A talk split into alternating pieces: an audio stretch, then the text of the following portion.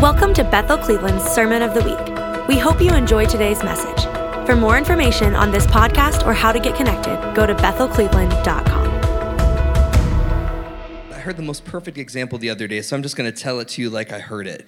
So it's this argument between two guys. It's a reel on Instagram, don't judge me. Um, this guy goes, So, if we were created by God, who created God? And yeah, I know, right? It was a good one, right? Yes, it's so good, right? and he goes, Well, it would be like the fish wondering how humans breathe without gills.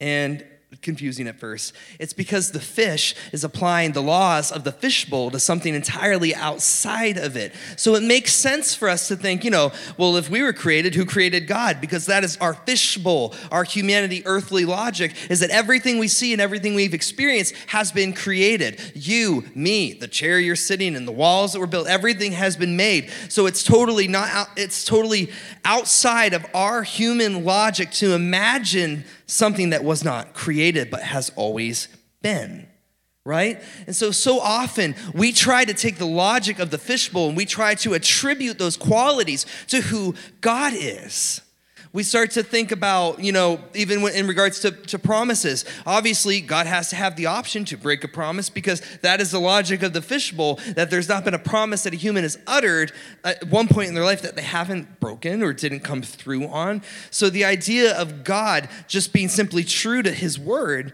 is foreign to us because we think that there's always some other foot to be dropped, right? But that's just not who he is. He's completely different. Just like the fish can't comprehend air and lungs and walking around, neither can we comprehend the ways of God. They're so much higher than us. So, time, space, matter, he created all those things. It says in the scripture that the earth is his footstool. It's where he puts his feet up, right? It's not like an ex- it's an extension of his words, but it's something he created externally out of himself. So, let me go down the rabbit hole real quick, and I promise not to take you down too deep in this. Well, you know, no promises. Um, did you know that God is complete within himself? You see, God didn't create the universe because he was desperate to be loved or because he needed something from you. God has always been complete within himself. He's the Trinity, the Father, the Son, Holy Spirit, three distinct beings in one. It's a mystery that we've been trying to fishbowl logic for like a thousand years, right? And within the Trinity, here's another uh, complicated concept for us. The laws of the fishbowl say that there always has to be hierarchy to determine who's in charge. Who has the bigger stick controls what happens, right? We feel like we need to flex authority to keep things in line because we're not at perfect unity within another. Uh, how many of you work externally outside your home and are part of a team? Do your teammates agree with you? Like 10% of the time? Hmm. But in, in, in the Trinity, I mean, I mean, you guys were like, yeah, all the time. Oh, but you see, the Father, the Son, the Holy Spirit, they're in perfect unity within one another. They're mutually submitted to each other. So, is there a need for hierarchy when each person in that Trinity is united and has each other's best interest at heart and is totally on the same page? Where does the accountability or the checks and balances need to happen when they're all oriented towards the same vision? Right? So, if God created us because He was lonely, then that means he lacks something and he's creating us to fill a need. And I want to ask you something. If God created the universe, how big do you think his needs are if he had needs? Probably real big, right? And what happens if we don't satisfy those? That's where abuse comes in, right? Because like when you start to have a relationship with someone to get something out of them, when they don't meet the need, you have a couple of options. You can let it go and accept you're not going to get it, or you can go the fleshly route that says, if if you love me, then you're going to let me control you until you give me what I need, right? And that is a self focused mentality that never leads to a healthy, thriving relationship, right? So, but the fact that he's complete within himself means that we're created from a, from a, a posture, from a position of fullness and passion. So, I have a question for you. If you have kids, I know a lot of you have kids in here, right? You all look like a bunch of family people. That's, I mean that in a good way. you do. family people in a good way. Family of God. Hallelujah. Thank you, Jesus. Lord, you're worthy. I'm going to my car now. Okay. so if you have kids, did you make them because your body physically needed something, right? Like Pastor Todd and Nancy, they're like, I think we're going to have kids. And we'll have Mark, Mark in the back there. Did you create them because you needed a kidney? Did you need something from, did you have kids? Because you're like, oh man, like, you know, the cirrhosis of the liver is real bad. Better, better have a baby so you can raise them up and harvest it. You can take pieces, right? It sounds like ludicrous, right? It's like, oh my gosh, Jay, you're tap dancing on something dangerous here, right? But look, look, but we attribute that to God, right? We look at God and we think, oh, he must need worship. He must need something from me because why else would he create me? But why, why would we attribute that logic to him when we don't create our own kids in our perfect, perfect messed up state, you know, redeemed, thank you, Jesus. But like in our messed up state, right? We still know how to treat our kids well. Even Jesus talked about it. He said, If your child asks you for bread, would you give him a stone? Would you give him a snake? So if we, being evil, not all y'all, because you're redeemed, I get it, but like know how to give good gifts to our children, how much more our Heavenly Father? So, how can we begin to attribute the, the thought that God, you, you must not have pure motives in your love for me because it's too rich, it's too extravagant. There's got to be a reason for why you need this from me. So, I'm going to project the logic of the fishbowl that says you need something from me because I got to believe that there's some kind of check and balance here, that there's a reason that you love me the way that you do. And we forget that this is how God creates that our, our marriages and our children are a reflection of his nature. That is why when you are having kids and you're at home and, and moms are making sacrifices to quit working and parents are staying up all night soaking uh, God knows how much money by the time we're all said and done, right? Don't even get me started on the, on the Christian school tuition I'm paying. It's more than my first college year at YSU that I took but we're soaking all of that time and energy because it is a reflection of, who, of how God treats us, but also how he operates, right? God designed marriage to be between one man and one woman. And that out of the overflow of the love and intimacy shared exclusively between them, exclusively, nobody else. You, catch what I'm throwing down here. Uh, something but that intimacy shared between them, something could be born that looks like them. You see, this is how God creates. He was complete within himself, He wasn't trying to get organs from us. So when He breathed His life into the mud, we came out looking like Him. We're created in His image. So if you're a whole person, and when I say whole person, this is Jay's definition, the J translation of whole person. I'm not saying that you're perfect. I'm not saying that you've got it all together. We've all got spots that the Lord is working on in us. We are all never going to be a finished product because this side of heaven, we're never going to be done.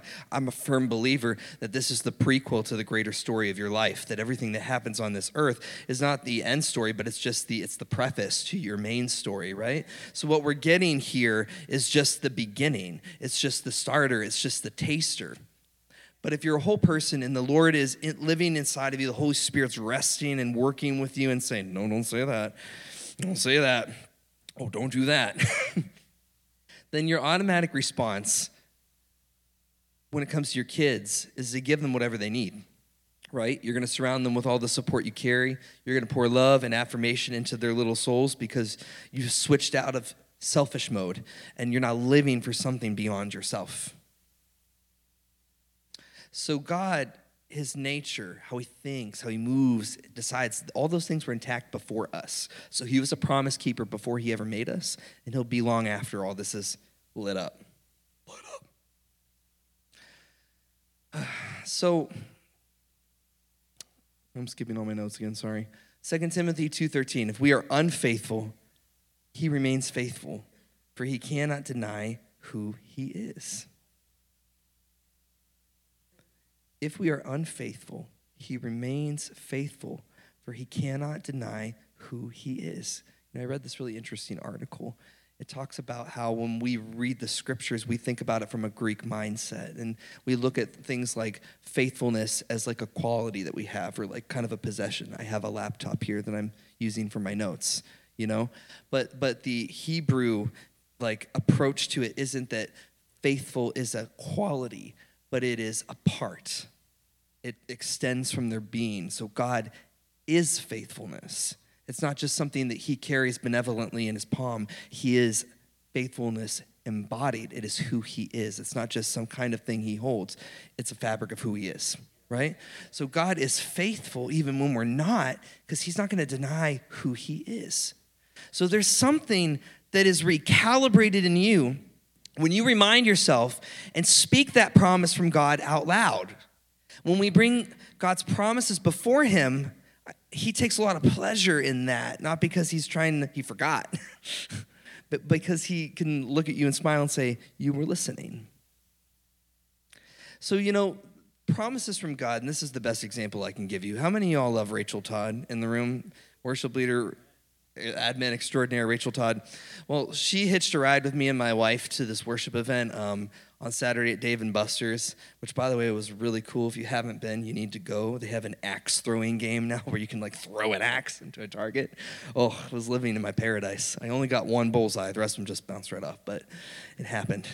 Anyway, so we're in the middle of this rain. It's like, you know, before all, you know, Ohio weather. It's it's 70 degrees, it rains, and then snows like eight inches the next day. So that we were in the pre-snow phase where it was just like a cold rain. And we look out the window, and Rachel starts geeking out. She's like, "There's a rainbow, a double rainbow stretched across the sky!" And all of a sudden, she opens both windows on the side. I'm getting like saturated, not in the anointing, but in like the rain. And Rachel's leaning out the car window with her phone trying to take a picture, just going, It's so beautiful. Sorry, Jay. And she's taking a video as I'm getting soaked. And my point with all of this is, is that our promises from God feel like that sometimes, right? A rainbow stretched in the sky in the middle of the rain, something temporary that we don't ever really fully get to look at because we're driving and we're, we're trying to focus on what we're doing, but the promise is in the horizon, but it's only there for a moment and then it and then it disappears. So what we try to do is we try to take snapshots, mental memory pictures of what that promise looked like, but it remains something intangible, something that we can't touch. So we we refer to the memory of what it looked like while while we go on about our lives lives. And the truth is that the snapshot, the memory, the picture never encapsulates the fullness of the beauty of that rainbow of what God was saying in that moment when the promise extended out of his mouth, right? So we, we, we grow into this place where we start to live off of the memory of the promise instead of receiving the promise into our own heart. We try to look at it and say, well, he promised that, and then move on with our life. But if you've received a promise and some of you gave yourselves away because you, you already told me, and then the other pieces, I think I looked at the light too long because I'm seeing a bunch of like black spots.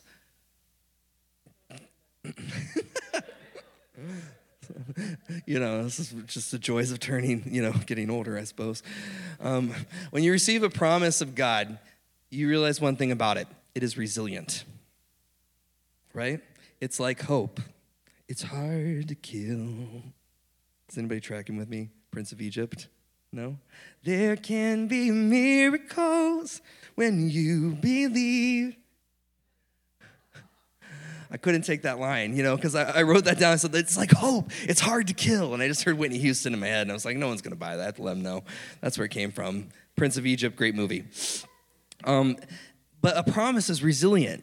Disappointment and unkind words, skepticism can't destroy it, right? There's something calibrated in our being that registers that a promise from God, a word from God, it clicks in our DNA. Because if you think about it, His word is the code that is the building blocks of life. We're made up of His words, right? He, uh, he spoke every, everything with us. We say something, it creates uh, sound waves and it hits the ears of people and there's an effect from that. But when God speaks, things just start to take shape and happen, right? Things are formed from nothing. And so we are technically words that He's spoken, right? We're living in the source code of His word. And, you know, I look out at this room tonight and I see a big, a big paragraph that the Father is writing. So many different words represented here all together in a big paragraph. And the best way that I can explain this to you, sorry if I'm being super secular tonight, but um, okay. Um, Independence Day. Has anybody ever seen that movie? such a tepid response for like such a classic movie. It, it's so good. I mean, I mean, I don't, I don't expect anyone to quote it, but kind of. Um, well, in Independence Day, you, you know the story. It's, it's the same story as all the alien movies. They come in, we're outgunned, we're outsmarted, we're outnumbered, and they're just blowing up cities, and people are hiding in hallways as the flames just consume us all.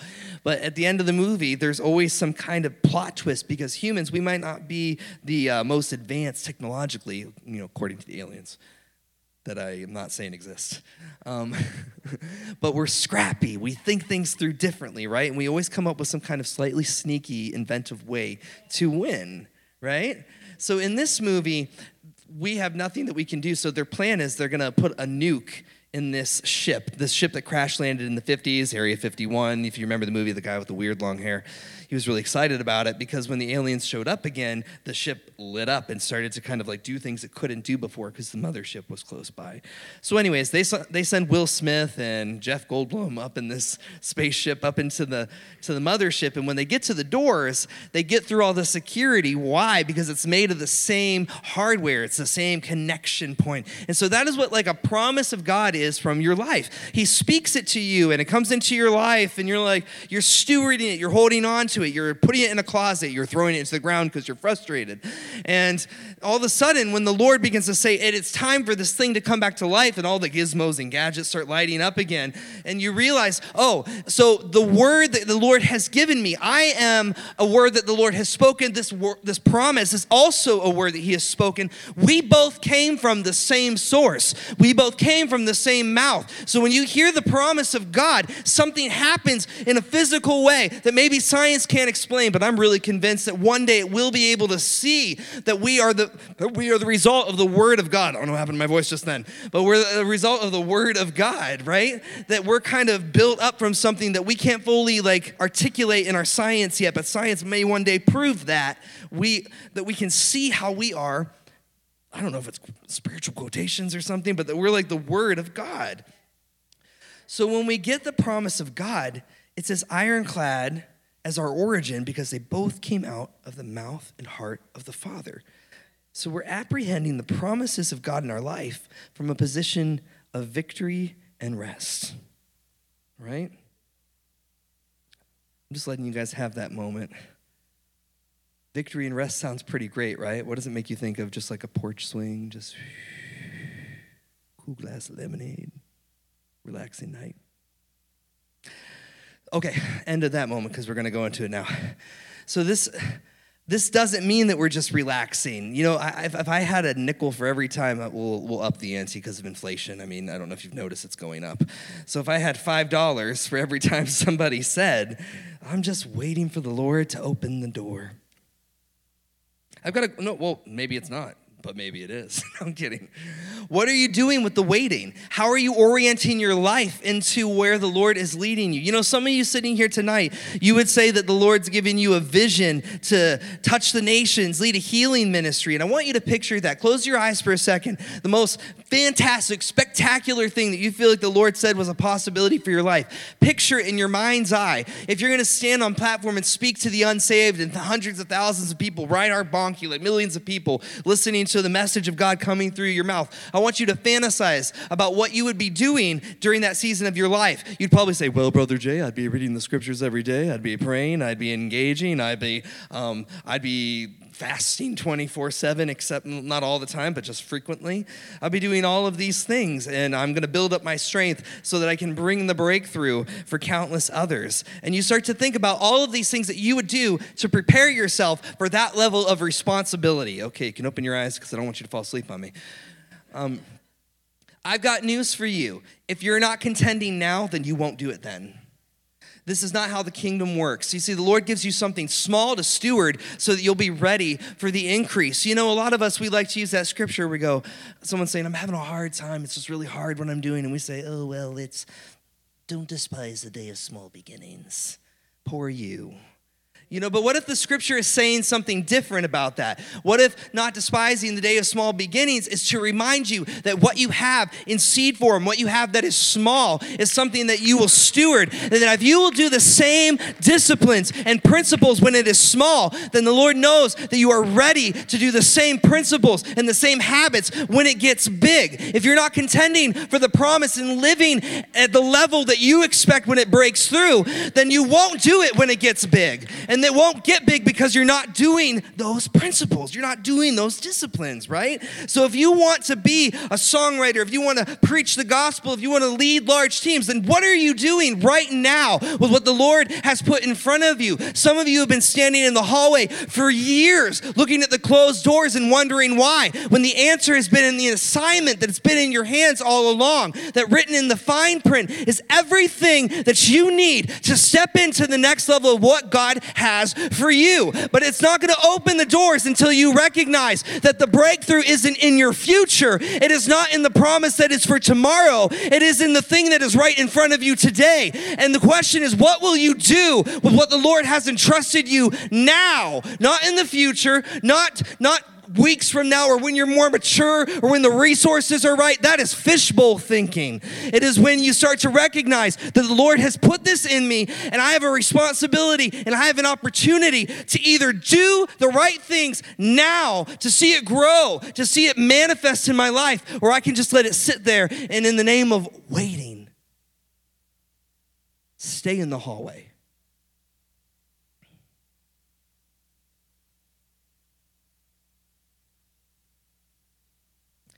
It's not, it's not meant to just be this place where we're kind of waiting for the doors to open. The word wait, when you break it down in the original language, it doesn't even mean standing there doing nothing. It means braided, to be entwined. So when it says to wait on the Lord, it is saying to be braided into the promises and intentions of God. It's going to get better, I promise.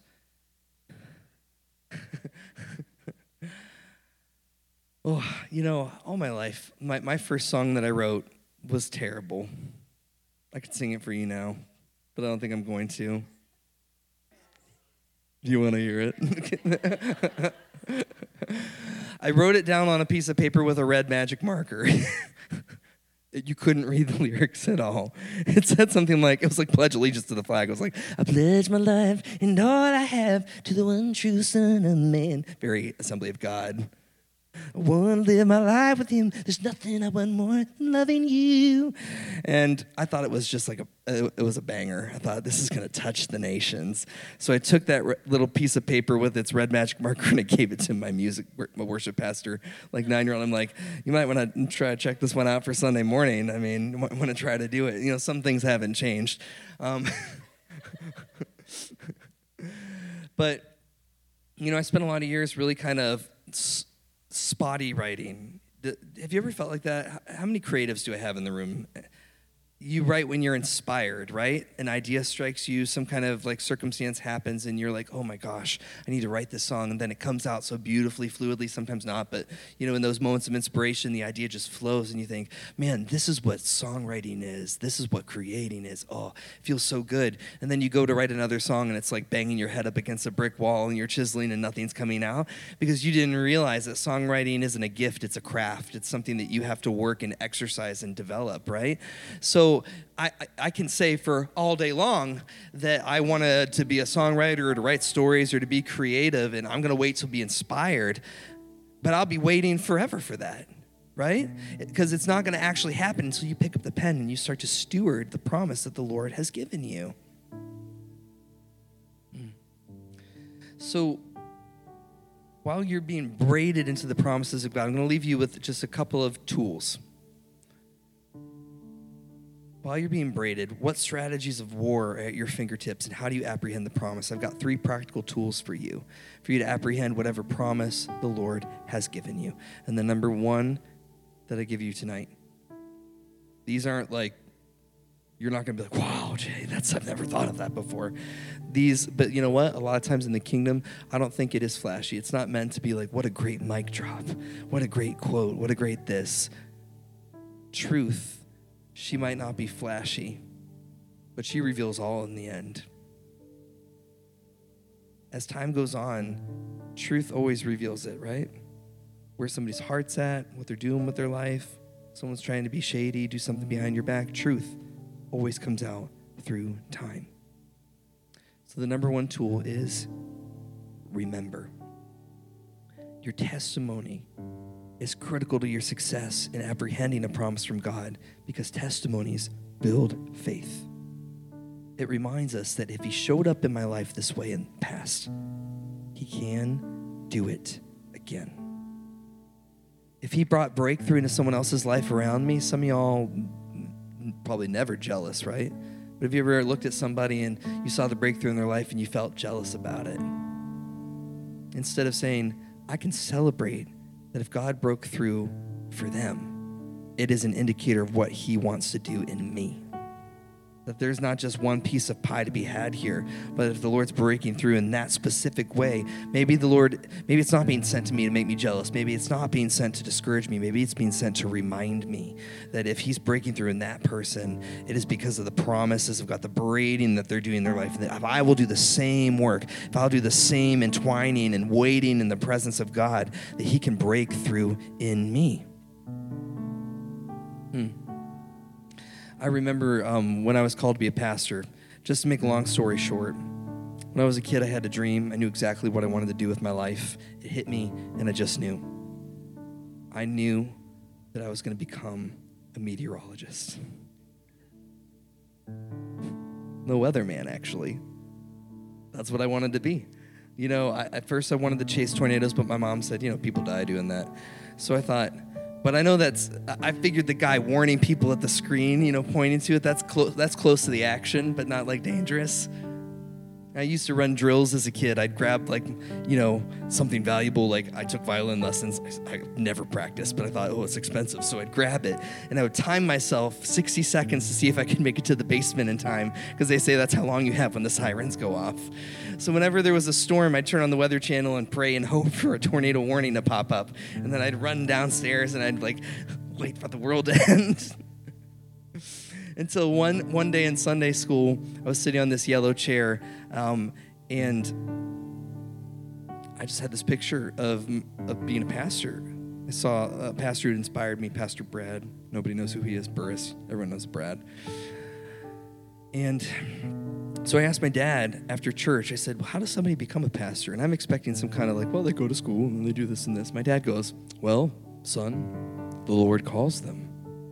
And I thought, like on the phone?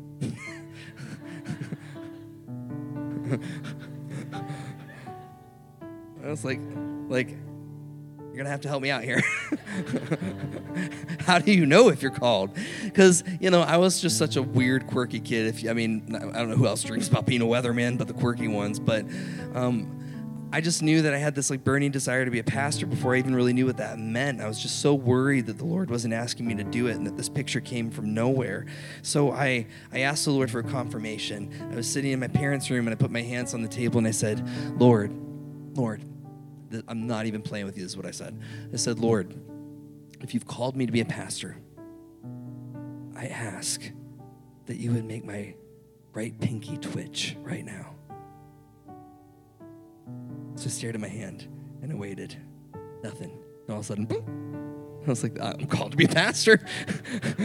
so I signed up for baptisms and I told the church, and it was Assembly of God. And you know how they are about, like, you know, I'm called to be a pastor. So I said it, and the whole church just erupted, and they're like, ah. But you know what? I think that the proof of a promise of God is that it's something that's cemented in your heart. So, you know, later in life when I saw Armageddon, I thought, I want to be an oil rigger and other things like that, I always got moved back into the promise. You see, we need to remember our story, our testimony, because nobody can take it from you. No one can take away what the Lord has done for you. No one can argue out argue out your personal history with the Lord. It's a monument in your life. And that's really important because we need to remember that because our promises are always tested.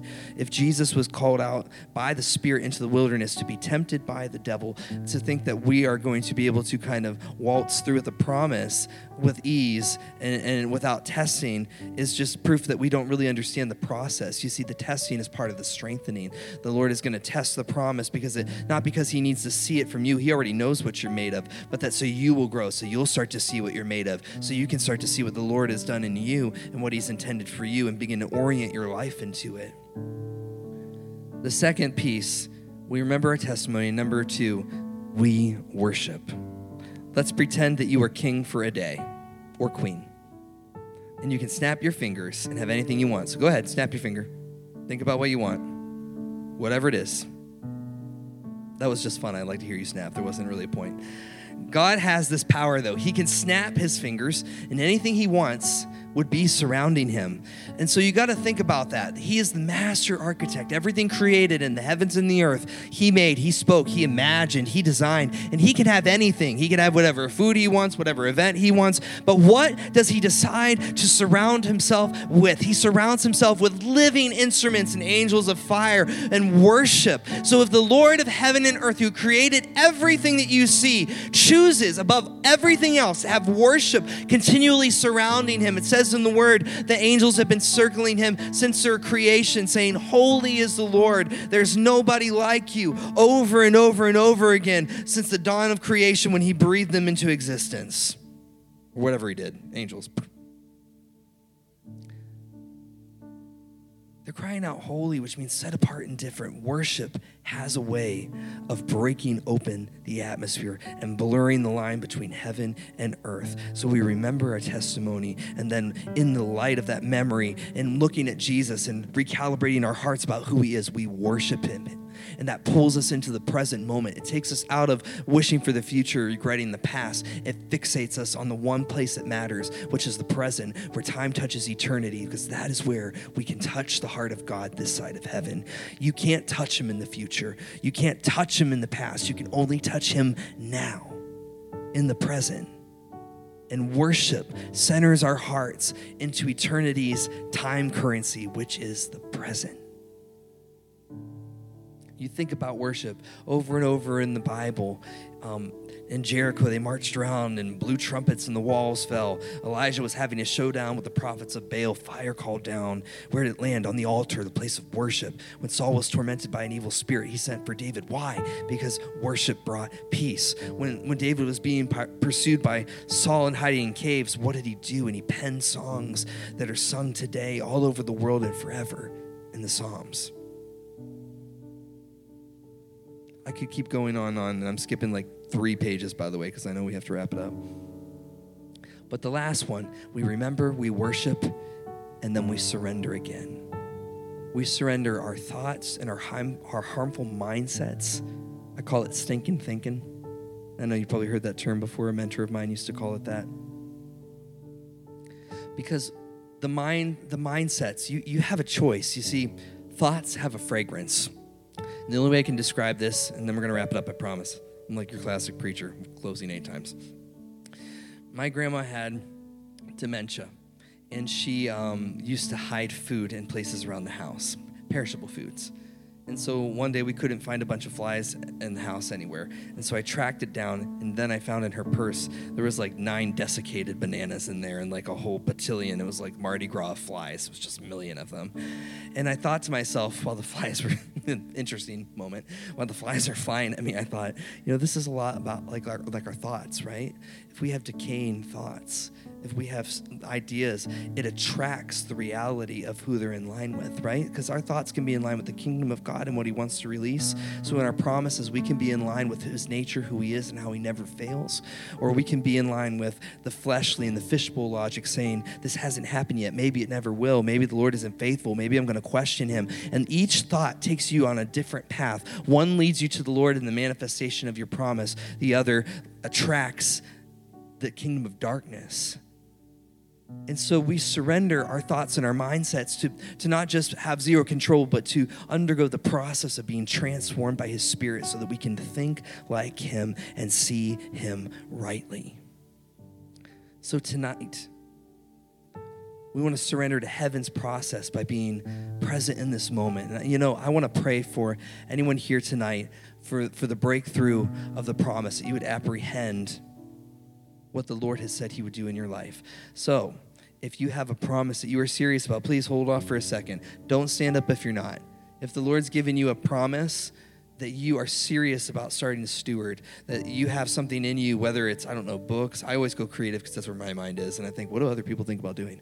But but but there are other dreams and there are other things here you know whatever that is whatever the lord has promised you whatever whatever that thing that He's ingrained in your heart is, if you were willing to begin stewarding that and letting the Lord move it, that you would that you would look at the Lord and remember who He is in the testimony, worship and then surrender. If that's you, I want to pray for you. Would you just stand up? And I'm gonna pray for God's next step for your life. That's where we get choked up, isn't it? We get afraid of what the next move is. We're like, Lord, but I don't know what the next move is. Or we start to kind of think like the fishbowl, right? We start to think, I don't have the resources, I don't have the right connections, I don't have the money, I don't have the right uh, education, I don't have everything that I need to see this happen. So, Lord, how could this possibly be you? And we start to think about the fishbowl logic instead of thinking, the Lord is not bound by my circumstances, He's not bound by my limitations. And if He's promised, promising me something, then there is a route, there is a path, there is something that I can do today, whether I understand it or not, that I can ask the Lord that He will speak to me, that will begin to open up the doors, that will begin to turn the wheel and start the momentum in my life for this promise. But I have to get His, his voice, I have to listen, I have to calm down and stop letting my thoughts spoil my ability to align with what God has said He wants to do in my life. So, Father, in the name of Jesus, every promise represented here, standing here tonight, Lord, I thank you that it is a word that you have spoken, just like that person standing up has a rich history and heritage with you, and things that you've said and done as a result, Lord, that they are a word you spoke that took on a mind of its own and a life of its own and is living and thinking and surrendering to you. Lord, I thank you that the promise has the same creative power, Lord, that you, you spoke it to them and you gave it to them because you trusted them to steward steward it. And that even if they've waited in the hallway for too long, even if they feel